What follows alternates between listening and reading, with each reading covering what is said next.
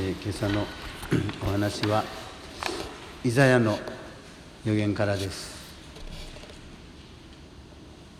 まあ、これは第二イザヤと言われるところであるわけですが今日のテーマはですね、えーまあ、テーマというかあ神様の夢を共有する、まあ、そういうことです。神様はどんな夢を持っていらっしゃるかというと私はあなたを国々の光としたい。最後の2行目ですがそれは私の救いを地の果てまでもたらすためそのために国々の光としたい。でその前の方にもですねありますね。あなたは私2行目。あなたは私のしもべイスラエル。あなたによって私の輝きは現れる。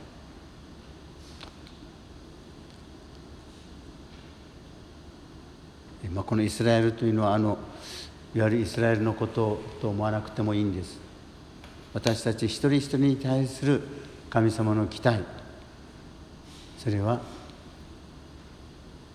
ご自分の輝きが現れるための道具にしたい。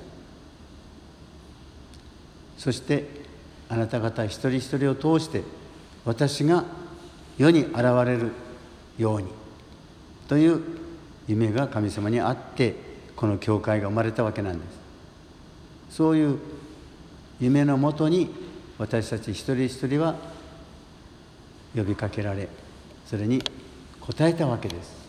はいと言って。まあその頃洗礼を受けた頃そういう神様の夢とかそういうことを思ったことはないかもしれませんが実はそういうことだったんだと。このイザヤは、まあ、何百年も経った今私たちに思い起こさせてくれるわけです。で神様のその期待あなたによって私の、まあ、輝きというか神様ご自身が現れていく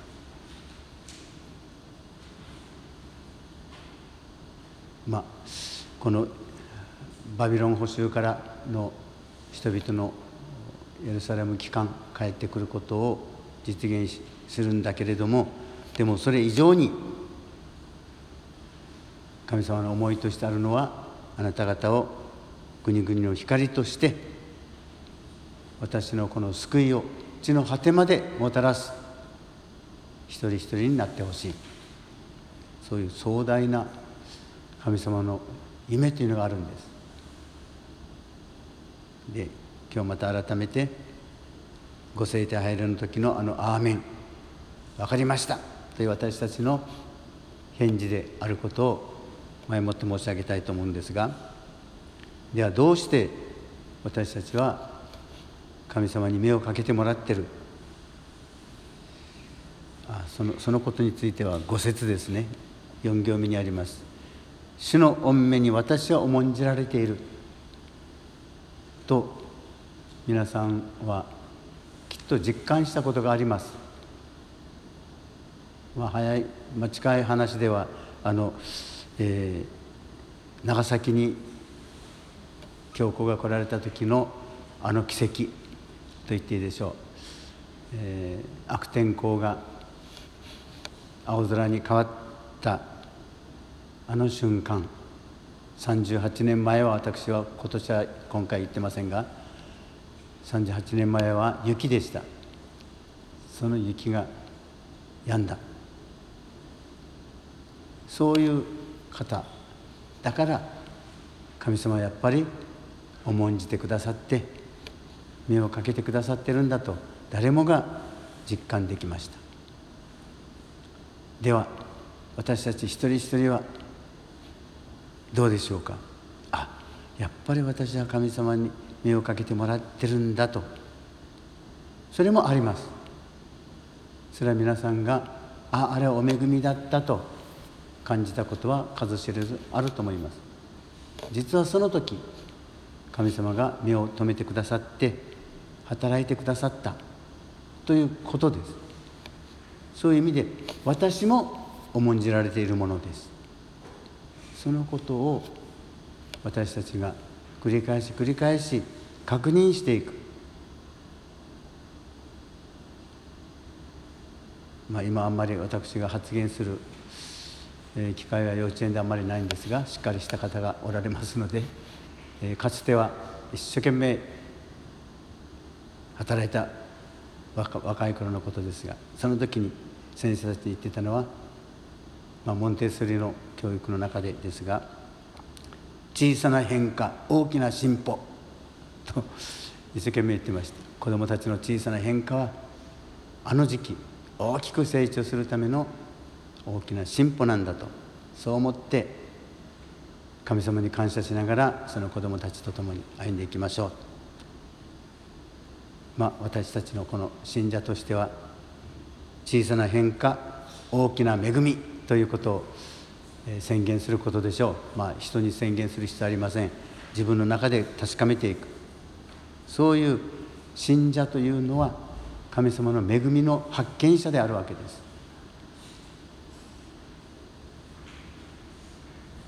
ぼーっとしててはわからない。絶えず自分のこの感性を開いているというそういうことが求められます。そういう私たちが恵みの発見者となっていく中で私たちが光となる道を歩んでいるんだと。まあギラギラ輝く必要はありません。ただ心の中に絶えず希望と感謝があるか。喜びがあるか。いつもブツブツ不平不満が多いか。問われています。私たちは光となるように闇を照らす光です。自分の中の闇も照らされなければならない。そういう私たちの日頃の、ま、練習というか信仰もやっぱり練習が必要です。絶えず繰り返し繰り返し神様の恵みにを受けた時のことに立ち返っていく。そういう意味では私たちの信仰の旅路というのはいわば小さな出エジプトの繰り返しです。あの壮大なドラマの出エジプトを思いながら私も不自由さから自由さへと神様は導いてくださってる。